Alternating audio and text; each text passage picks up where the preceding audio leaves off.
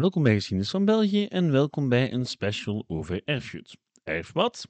Erfgoed. U weet wel, alles wat onze illustere voorgangers ons hebben achtergelaten. Van het lam gods en onze lieve vrouwentoren tot wafels en frieten. Wat is dat nu eigenlijk, erfgoed? En wat hebben u en ik eraan? Ik bespreek met Faro, de organisatie die jaarlijks de Erfgoeddag organiseert, en zo probeert Jan en Alleman te overtuigen van het nut van erfgoed. We hebben het onder meer over definities, identiteit en hoe heerlijk breed geschiedenis wel kan zijn. Dat en nog veel meer in deze aflevering van Geschiedenis van België.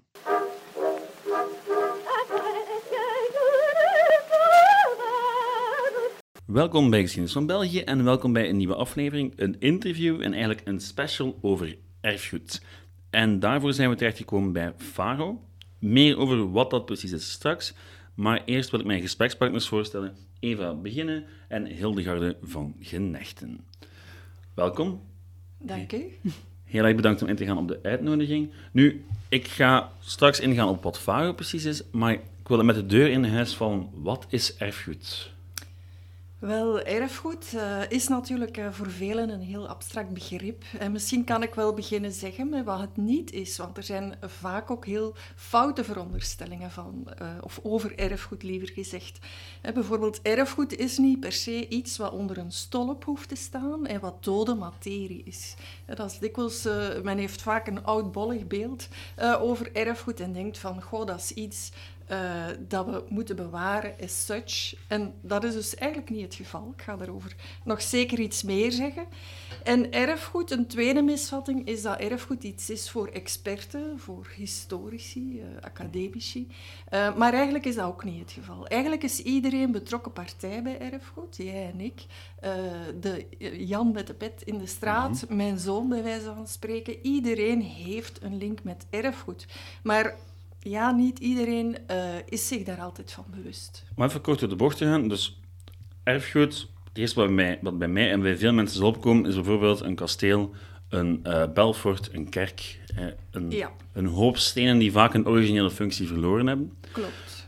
Hoe wat is daar dan precies levend aan? Hoe, hoe verbind je dat precies daarmee? Ik ga misschien heel even toch terug naar het begrip. Hè. Erfgoed, je hoort daar in het woord erven, uh, erfenis. En, en het is sowieso iets wat we inderdaad van vorige generaties krijgen. En inderdaad, dat kasteel, bij wijze van spreken, dat is vaak het meest, meest zichtbare, dat monument.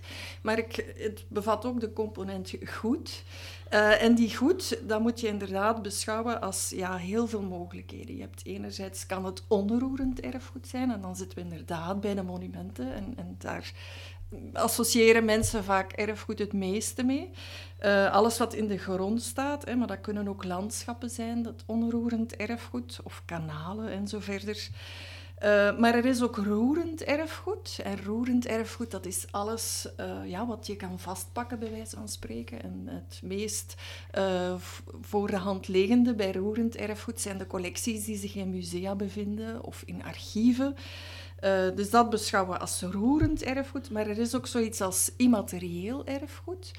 dat zijn tradities, rituelen, dat zijn ambachten, ehm, alles ja, wat eigenlijk bijna beleefd wordt, wat in de mensen zit. En dat is bij uitstek iets dat heel levend is natuurlijk. Mhm. Eh, dus, dus dat bestaat eigenlijk nog maar dankzij het feit dat mensen dat beoefenen, dat doorgeven, dat zelf drager van zijn. Misschien niet altijd even bewust, maar dat maakt het natuurlijk bijzonder levend. Maar ook roerend en onroerend, of zeker ook roerend, hè, dat is ook waar we bij Faro uh, vooral mee bezig zijn, beschouwen erfgoed als iets levend omdat ook natuurlijk betekenissen en waarderingen die vastgeknoopt worden aan erfgoed, dat dat ook iets is dat uh, evolueert. Dus erfgoed is echt iets heel dynamisch. En daarom begon ik met te zeggen van het is niet iets dat onder een stolp staat, maar waar heel veel aan kan vastgeknoopt worden. Eigenlijk, een erfgoedobject is eigenlijk een, een, een heel universum, zou je kunnen zeggen. Van, dat is niet alleen maar dat object, oké, daar valt natuurlijk veel aan te omschrijven en mhm. beschrijven en onderzoeken, maar daar hangt veel meer aan vast. En niet alleen maar een historische benadering of betekenis, maar je kan dat ook sociologisch gaan bekijken, economisch, uh, vanuit verschillende perspectieven van verschillende betrokkenen en getuigen. En dat maakt het echt heel, heel boeiend. En dat bestempelen wij vandaag de dag ook als die meerstemmigheid van erfgoed, waar we heel, heel erg de nadruk op willen leggen. Uh, super boeiend, omdat ook door die brede definitie van wat erfgoed is, dan eh, West-Vlaams bijvoorbeeld als, als dialect of taal, whatever, valt daar dan onder natuurlijk, wat heel interessant is. Maar bijvoorbeeld een, een Belfort of een, een, een, Het is zo breed en inderdaad, hey, luisteraars weten dat wel, dat ik daar heel hard op inga op hoeveel dimensies en aspecten geschiedenis wel heeft. En dat het dagelijks leven vroeger even meervoudig was en ingewikkeld was als het vandaag is. Dus dat je daar ook heel veel verschillende voorbeelden bij kan vinden. Ja, uh, wat ook heel mooi is aan, aan, erfgoed, is dat het inderdaad ook heel dicht bij mensen zelf staat. Hè. Van je, hebt je zou kunnen zeggen erfgoed met de grote E, hè, het, het, lam gods bij wijze van spreken, of manneke pis. Uh, maar je hebt ook, uh, ja, het is misschien een slechte vergelijking, of erfgoed met een kleine E, maar liever gebruik ik het, het woord dichtbij en nabij. Erfgoed is iets dat heel uh, dicht bij de mensen staat. Iets, ja, ik zei het daar straks al, iedereen is betrokken eigenlijk. Van, je bent zelf ook traditiedrager. Hè? Alleen al in een mensenleven, bij geboorte, bij huwelijk, bij dood, komen er heel veel uh, rituelen en gewoontes aan te pas die je eigenlijk zonder misschien te beseffen uh, telkens voortzet. Dus iedereen is traditiedrager en, en zulke dingen ze kunnen ook heel verbindend zijn tussen mensen, ook al wordt die anders ingevuld, maar iedereen herkent dat wel bij elkaar. Dus dat zijn ook heel mooie aanknopingspunten om over te spreken. Um, maar ook natuurlijk, ja, uh, er is ook, ook uh, um, je zou kunnen zeggen dat is ook voor een stukje persoonlijk erfgoed. Je hebt ook zoiets als familie-erfgoed. Um, maar er is ook heel veel erfgoed, cultureel erfgoed, hè, uh, in, in de nabije omgeving. Alleen al in de straatnaam van waar je woont of waar je school loopt. Bijvoorbeeld, daar zit ook een heel verhaal aan vast. Of uh, misschien het oudste pand of gebouw dat je voorbij loopt uh, iedere dag op, op weg naar je werk. Mhm. Of een herdenkingsplaat waar namen op staan. Of een standbeeld. Maar dat zijn dingen die heel vaak niet gezien worden. En dat zien wij ook echt wel als onze missie.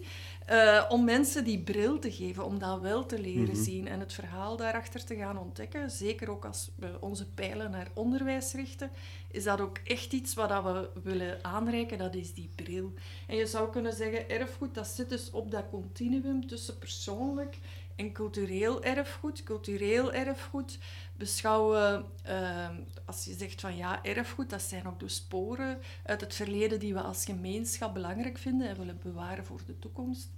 Uh, bij cultureel erfgoed is die dimensie van we als gemeenschap is daarin een belangrijke. Hè? Van, van het moment eigenlijk dat er een gemeenschap of een grote groep mensen zegt van dit vinden wij belangrijk, dan is het eigenlijk cultureel erfgoed.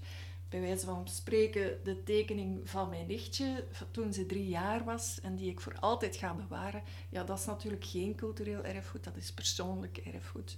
Maar we gebruiken dat persoonlijk erfgoed, zeker in onderwijs, vaak wel als ingang. Hè, om, om, om het minder abstract te maken en om duidelijk te maken van ja, iedereen heeft er iets mee. Mhm. Eh, iedereen heeft daar een link mee. En dat is ook wat ons, ja, ook, ook ons tot mens maakt, bij wijze van spreken. Dat, dat klinkt misschien een beetje uh, groot, maar toch ons, ons, uh, ons geheugen, zowel ons collectief geheugen als ons persoonlijk mhm. geheugen uh, dat zorgt ervoor dat we kunnen leren, dat we kunnen groeien. Dat is eigenlijk onze, onze fond. Uh, en, en dat is iets om te soigneren en om veel bewuster ook mee om te gaan. Absoluut, ja. Ik ga altijd vanuit dat, allee, een beetje heel breed, maar alles is geschiedenis. En dat is ook voor de podcast, als ik aflevering doe over wafels, dat is ook daarom dat alles geschiedenis is. En ik vind het ook heel interessant, omdat je daar ook heel veel kan gaan uithalen. Alleen de, de vertaalslag daar zit het moeilijke. Mhm. Om die dimensies te kunnen gaan zien en het belang ervan kunnen gaan zien om de eigen omgeving te begrijpen, dat is heel moeilijk. Zeker in het onderwijs, daar komen we zo meteen op terug. Um, ik wil even stilstaan bij iets anders, bij Faro. Want inderdaad, erfgoed is jullie uh, verantwoordelijkheid. Maar wat doen jullie eigenlijk? Ja, Faro is het Vlaams steunpunt voor cultureel erfgoed. En we zijn er voor de cultureel erfgoedsector, hè, waar musea deel van uitmaken, maar ook archieven, erfgoedbibliotheken, erfgoedcellen, landelijke dienstverlenende organisaties. Dat is een hele mond vol, maar eigenlijk uh, kan je het samenvatten voor iedereen die op een uh, professionele manier met erfgoed bezig is. Maar we bereiken eigenlijk ook met onze werking wel veel vrijwilligers in het erfgoedveld. Um, en dat is eigenlijk, zijn alle organisaties die uh, zorg dragen voor ons cultureel erfgoed. Uh, zorg dragen betekent niet alleen maar verzamelen, maar ook dat onderzoeken, dat ook presenteren, daar iets mee doen, naar de buitenwereld brengen. En wij ondersteunen die organisaties uh, aan de hand van vormingen. Wij geven ook advies. Wij maken netwerken, brengen mensen samen, zorgen dat er ervaringen gedeeld worden. Uh, wij staan ook voor praktijkontwikkeling. Dus wij kijken ook heel erg van wat gebeurt er in het buitenland. Wat zijn interessante zaken die we hier ook misschien uh, bij ons kunnen, kunnen in het veld brengen. Uh, dus, dus ja, een beetje het stuwen van het cultureel erfgoedveld, daar zien wij onze rol. Maar ook beeldvormingen omtrent erfgoed. Dus FARO bestaat sinds 2008. En uh, wij hebben ook als opdracht eigenlijk die beeldvorming rond erfgoed uh, een beetje aan te scherpen, of, of misschien het oudbollige imago uh, dat er vaak is, dat toch wel wat bij te stellen. En een heel belangrijke hefboom voor ons daarbij is Erfgoeddag. Wat de meeste mensen wel zullen kennen, hè, Erfgoeddag, Erfgoedweek. En wat ons ook brengt tot de reden dat ik hier eigenlijk ben vandaag. Hè, want um, het thema van Erfgoeddag en Erfgoedweek dit jaar is, is heel boeiend en gaat ook net over die vertaalslag waar we het daar juist over hadden. Dus um, Erfgoeddag heeft echt de bedoeling om dat in de belangstelling te gaan brengen. En nu ga ik even draaien naar de andere gesprekspartner. uh, Eva, wat is het thema van Erfgoeddag dit jaar? Uh, dit jaar is het thema erfgoed maakt school. Dus we zijn bezig met schoolerfgoed in de brede zin van het woord. Dat kan heel veel uh, ladingen dekken. Um, elk jaar opnieuw is er een ander thema. Dus al twintig jaar lang is er een erfgoeddag. Maar omdat het thema dit jaar onderwijs is, hebben we het in een nieuw jasje gestoken. En komt er dit jaar ook een week bij die echt gericht is op uh, de lagere en de middelbare scholen. Om ook het erfgoed tot bij hen te brengen en de boeiende verhalen daar rond. Dus uh, dat is het thema voor dit jaar. Mhm. Je zou denken dat erfgoed sowieso al gebruikt wordt in de geschiedenislessen in het Vlaams onderwijs. Je zou daar eigenlijk vanuit gaan. Ik ging daar eigenlijk ook vanuit toen ik het thema las. Dan dacht ik na en besefte ik, eigenlijk niet en al zeker niet bewust. Mm -hmm. Dus... Ik denk dat in de lessen geschiedenis vaak de grote verhalen, de grote narratieven aan bod komen, terwijl erfgoed natuurlijk vaak heel lokaal gekleurd is. En dat is voor onderwijs een moeilijk gegeven. Hè. Denk maar aan de handboeken die op de markt komen en die gericht zijn op de hele markt en zeker niet op een lokale, een bepaalde regio, zal ik maar zeggen. Dus dat is geen gemakkelijk begrip om te hanteren in de onderwijssector. En zeker ook niet in de vakken buitengeschiedenis. Er zijn er nog wel een aantal klassiekers. Ik zou esthetica kunnen aanhalen, Nederlands. Je sprak daar straks al over de dialecten, die ook een vorm van erfgoed zijn. Dus er zijn zeker nog vakken die er wel mee werken, maar alleszins vaak niet bewust. En we denken dat we dat zeker ook nog meer kunnen opentrekken. Dat is ook een van onze idealen, zullen we maar zeggen, bij deze projectweek. Uh, willen we echt duidelijk maken dat erfgoed een plaats kan krijgen in alle vakken. Uh, zij het of het nu een uh, humaan vak is, zoals geschiedenis of een taal, maar ook in een wetenschappelijk vak. Dat is zeker ook onze betrachting. Er zijn ook zeker initiatieven waarbij wetenschappers of onderzoekers van musea tot bij de leerlingen willen komen met hun verhalen. Het is dus ook onze betrachting om, om duidelijk te maken dat erfgoed ook thuis hoort in alle schoolrichtingen, ASO, TESO, BESO. Er zijn heel veel mooie projecten waarbij ambachtslui verhalen kunnen brengen bij leerlingen in een TESO of in een BESO-richting, die ook helemaal aansluiten bij hun praktijkvakken. Hè. Een, uh, een architect of een schrijnwerker die kan vertellen over de houten vakbouw in, in zijn of haar regio, dat gaat veel meer lijm hebben of plakken bij leerlingen die daar ook die richting natuurlijk voor volgen. Dus uh, we willen dat zeker verspreiden, dat erfgoed, die erfgoededucatie, en niet alleen voorstellen bij de klassiekers als geschiedenis natuurlijk. Hè. Um, ja, we willen denk ik ook heel graag duidelijk maken dat onze beroepssector, de erfgoedsector, een heel gevarieerde beroepssector is. Er zitten niet alleen maar de kunsthistorici, uh, tussen, maar daar zitten heel, mensen met heel veel verschillende expertises. Hè, van wetenschappelijke expertise tot meer een communicatieve PR-expertise. Tot, ja, dat gaat heel ver. Hè. En dat willen we zeker ook tonen aan jongeren, om hen te tonen dat er veel meer is dan alleen de gids in een museum natuurlijk. Hè. Ja, ik vind het een fantastisch initiatief, want het zit ook heel dicht aan bij hoe ik er zelf mee omga, hoe ik er zelf ook naar kijk. Alleen stel ik me wel de vraag, om dat over te brengen naar leerlingen, dat is heel moeilijk. Ik had gisteren nog een gesprek in een klas uh, waarbij een leerling waar een, redelijk goede band mee heb, en die zei letterlijk, wat alle geschiedenisleerkrachten al gehoord hebben, maar meneer, wat kan je daar nu eigenlijk mee doen? Dat is gedaan, die mensen zijn dood. Dat is, dat is toch niks? Hè? Ze zijn nul, want het is Brussel. Um, maar dus, dat, dat, ik denk wel dat dat een reactie is die je wel heel sterk gaat krijgen van de doelgroep. Ja, en ik denk dat we net door ons project uh, proberen om dat een beetje te ja, aan te passen, dat imago. Uh, we zijn onder andere bezig met erfgoedklasbakken, zo noemen wij ze. Dat zijn eigenlijk mensen uit de sector die met hun verhaal, dat kan een bewaker zijn, een curator, een museumdirecteur, naar de klasse trekken en echt duidelijk maken hoe dat, dat wel nog leeft en wel nog um, ja, veel onderzoek vraagt en waar je op verschillende manieren mee kan bezig zijn. Hè. Um, het SMAK bijvoorbeeld in Gent heeft bijna al zijn medewerkers gemobiliseerd om naar scholen te trekken, om eigenlijk echt over hun beroep te vertellen. Wat doen zij daar in een museum? En dat is zeker niet alleen maar naar beeldjes kijken en die ophangen en daar dan een of andere uh, heel geleerde uitleg bij geven. Dat gaat heel divers. Hè. Dus Absoluut. Maar ja, zelfs, um, ik ken een paar mensen die zelf in de sector werken en het, het renovatie van een kerk of van een kathedraal of van een schilderij, de keuzes die daarbij gemaakt moeten worden, mm -hmm. naar, dat zijn super interessante keuzes. Want in welke mate ga je het origineel herstellen? In welke mate voilà. ga je, welke materiaal ga je gebruiken daarvoor? Welke techniek ga je gebruiken? Het is een fascinerend iets. Um, en daar zit inderdaad, vind ik wel interessant, ik had daar zelf nog niet zo heel veel over nagedacht. Er zit inderdaad heel veel praktische know-how bij Klopt. die ook wel doorleeft. Ja, en het gaat zelfs nog daarvoor starten, hè, want je bent al over restauratie bezig. Maar ik denk dat je met leerlingen ook in gesprek kan gaan over wat we, wat we wel waarderen en wat niet. Hè.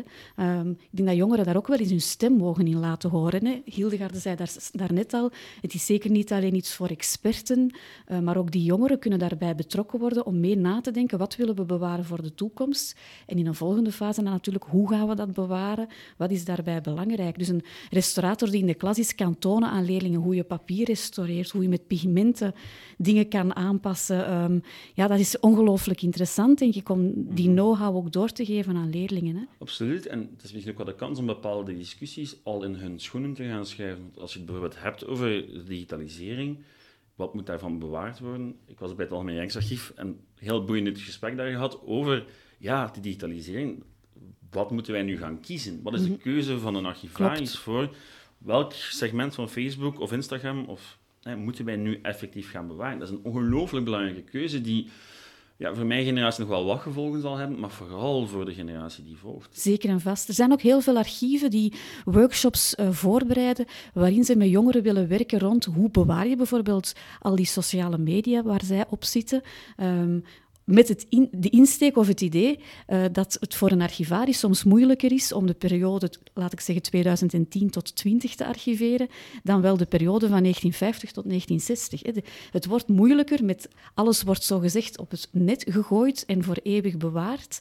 Maar voor een archivaris is dat toch een moeilijker, moeilijker verhaal. Wat gaan we daarvan bijhouden en hoe doen we dat? En ik denk dat het zeker voor jongeren interessant is om daar ook eens bij stil te staan, hoe zij hun eigen foto's en, en, verhalen die ze op, op het net gooien, op sociale media plaatsen, hoe ze daarmee gaan omgaan in de toekomst. Absoluut. Ik ben een beetje door de, door de voorbeeldjes aan het gaan die jullie mij hebben opgestuurd. Het is fantastisch hoe ongelooflijk breed jullie gaan.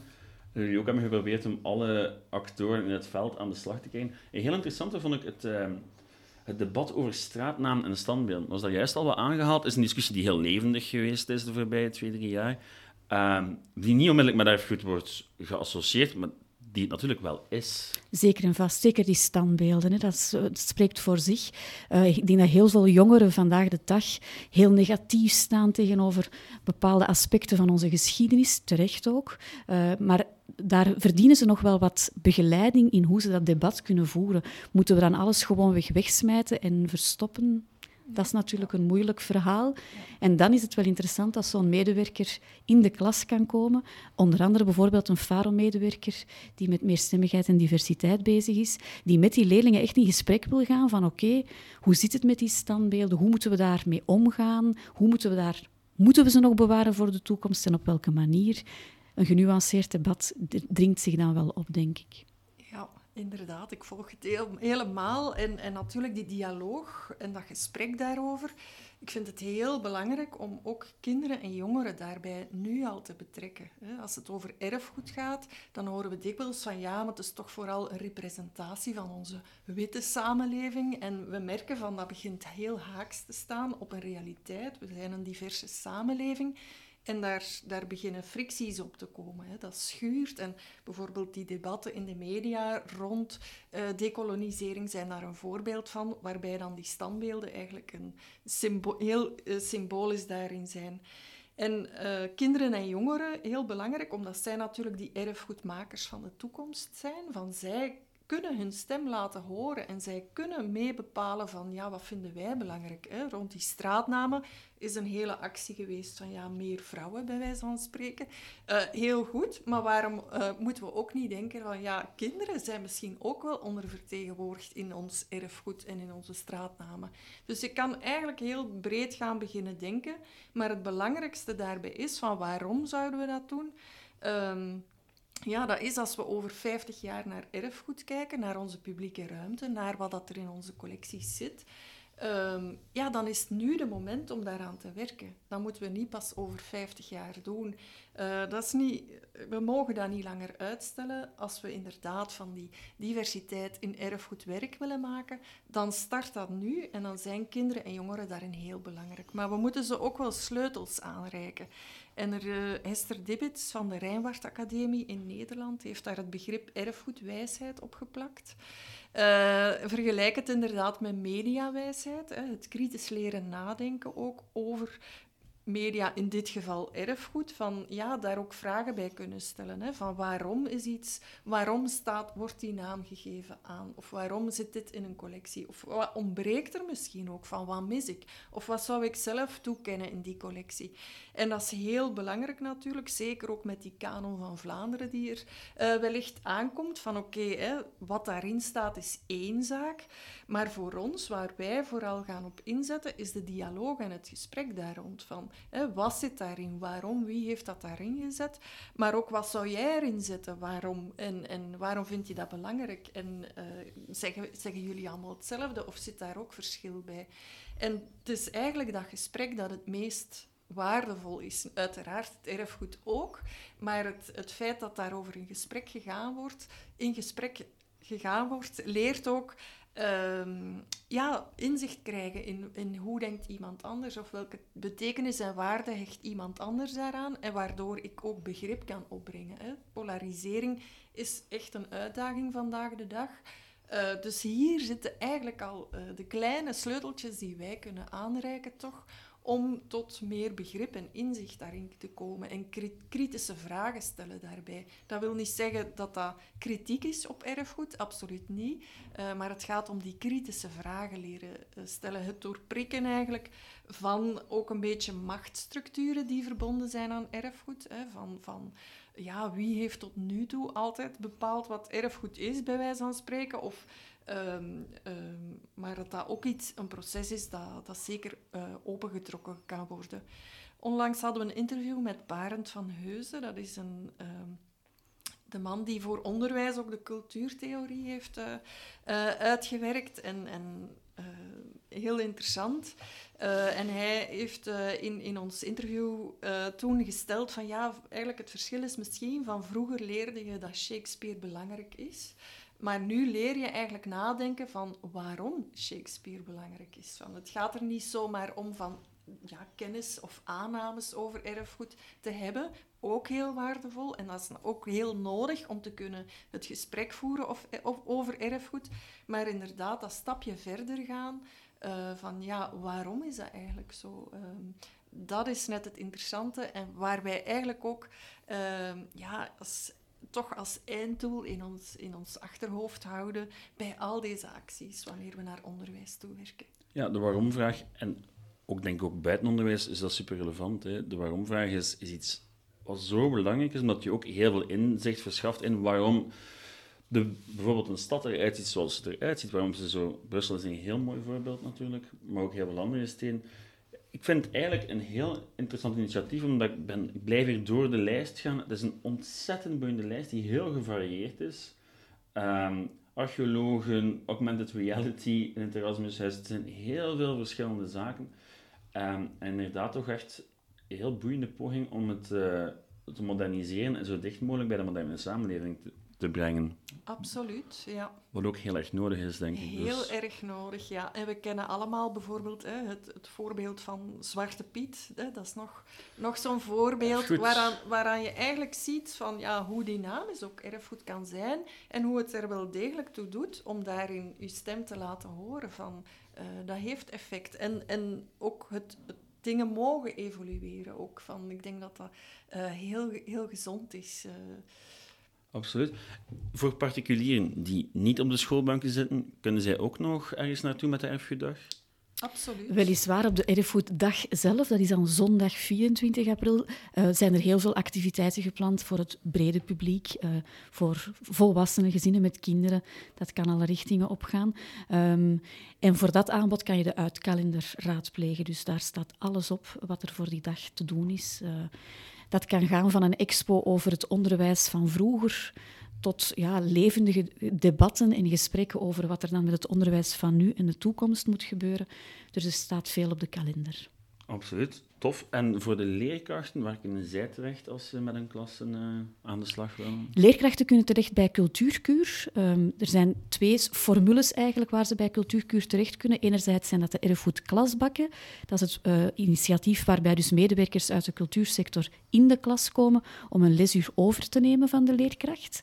Um, met een boeiend erfgoedverhaal, heel breed, van wetenschappelijke tot historische, totalige insteek.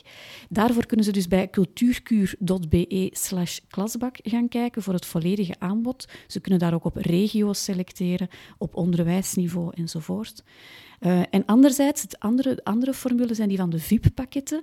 Daar gaan de leerkrachten er met hun klas toch nog op uittrekken. Dus niet binnen hun klasmuren blijven, maar naar een erfgoedorganisatie zoals een museum of een archief gaan. En daar krijgen ze dan een unieke rondleiding of workshop, ook gratis aangeboden in die week van uh, Erfgoeddagweek, dus van 25 tot 29 april. Voor dat aanbod kunnen ze naar cultuurkuur.be slash VIP-pakket gaan.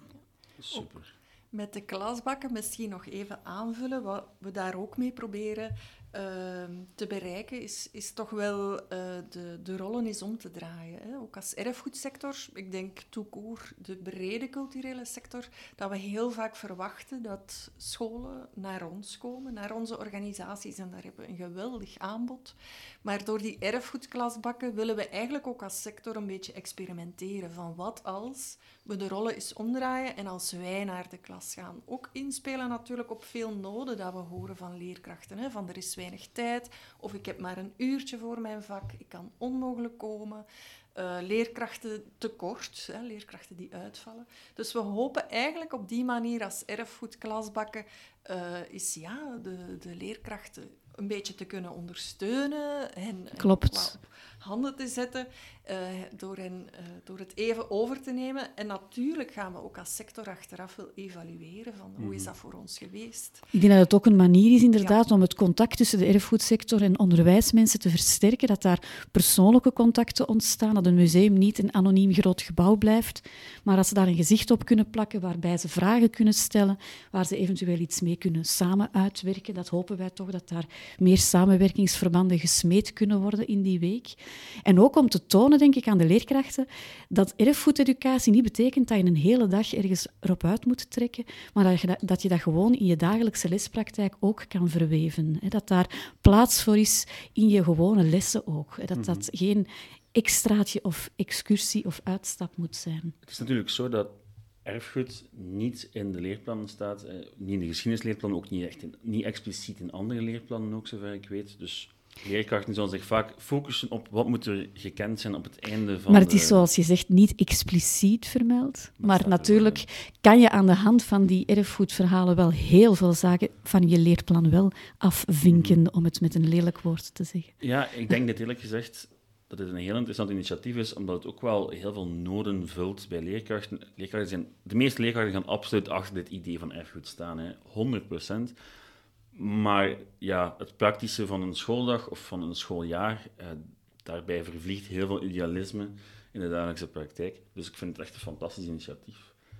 Ja, klopt. Ik denk dat dat zeker ook de, onze betrachting is.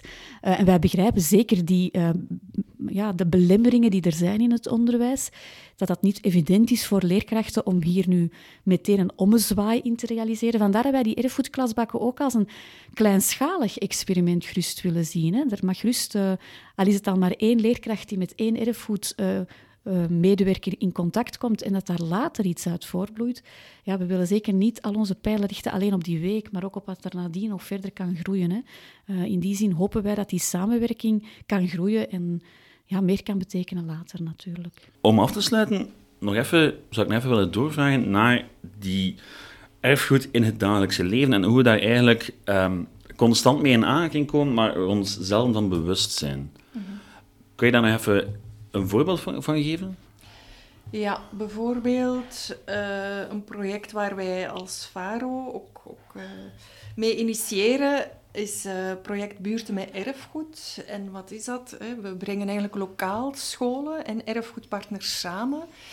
Uh, met het idee van die leerkrachten kunnen misschien hè, door die erfgoedpartners van alles te weten komen over een buurt. Maar het finale doel is natuurlijk dat ze samen ook activiteiten gaan ontwikkelen voor die leerlingen.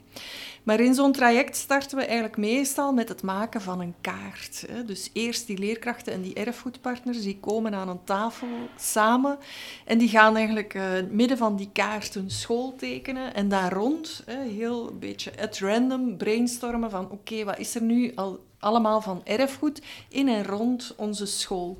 En dan, ja, de kerk wordt dan meestal als eerste getekend, een standbeeld en zo verder enzovoort.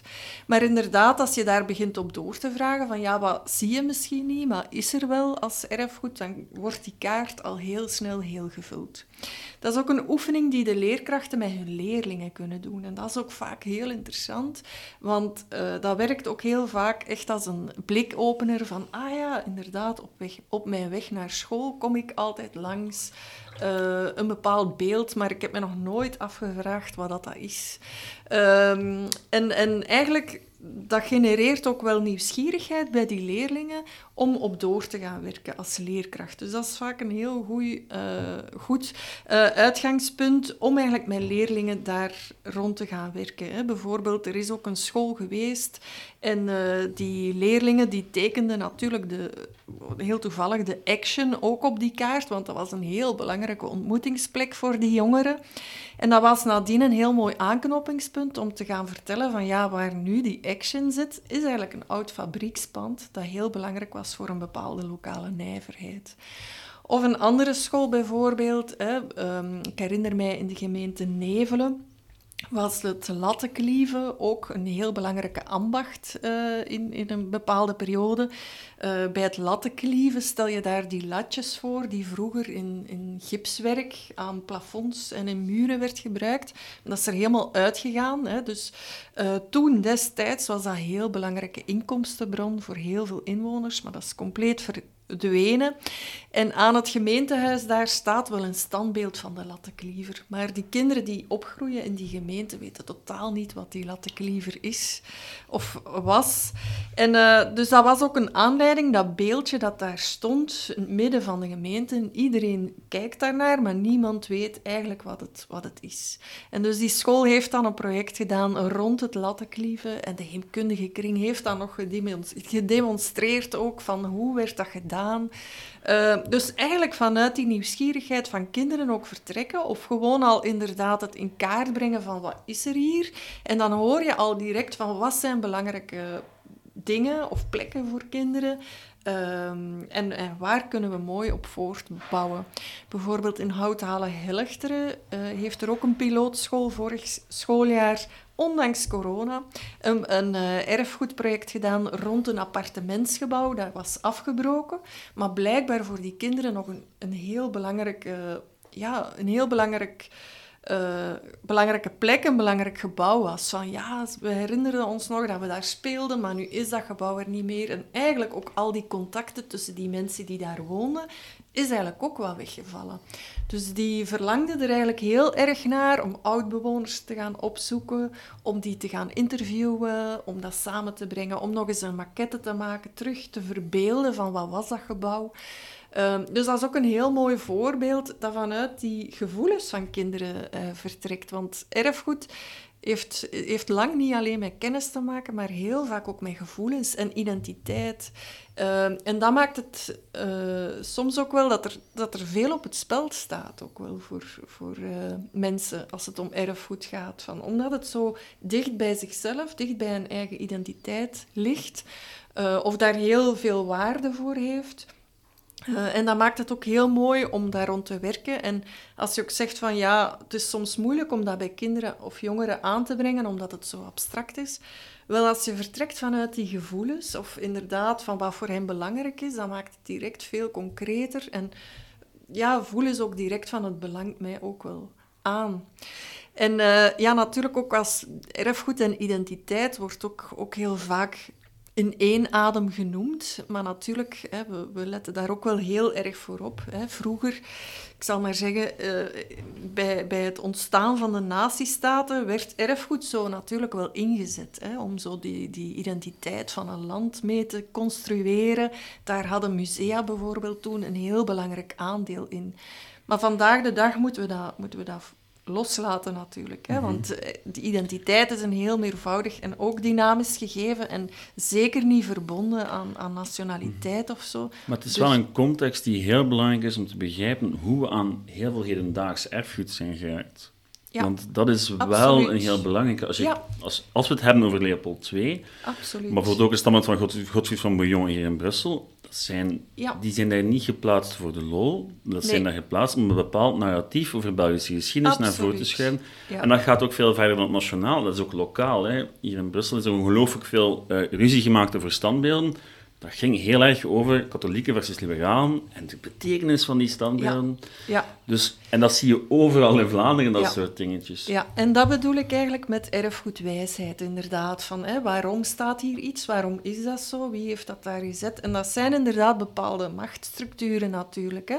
Maar als ik dat verhaal ken, dan kan ik misschien ook veel beter begrip op, opbrengen van waarom is iets zo gekomen of of, uh, ja, of vind ik het misschien ook net belangrijk van het zeker niet weg te doen, want daar kunnen er nog ontzettend veel van leren. Omdat we hè, uh, willen dat, dat we niet terug in, in eenzelfde val uh, trappen, bij wijze van spreken. Dus dat is heel belangrijk, die laagjes daaronder uh, proberen te detecteren, ook die aan de oppervlakte brengen. Dat is natuurlijk een, een praktijk waarin we ook moeten groeien, hè? want we komen van een traditie waarin die kennisoverdracht heel centraal stond en nog, en dat is belangrijk en dat moet vooral blijven gebeuren, maar het is belangrijk om daar ook tegelijkertijd de vragen bij te leren stellen. Absoluut. Heel erg bedankt. Graag gedaan.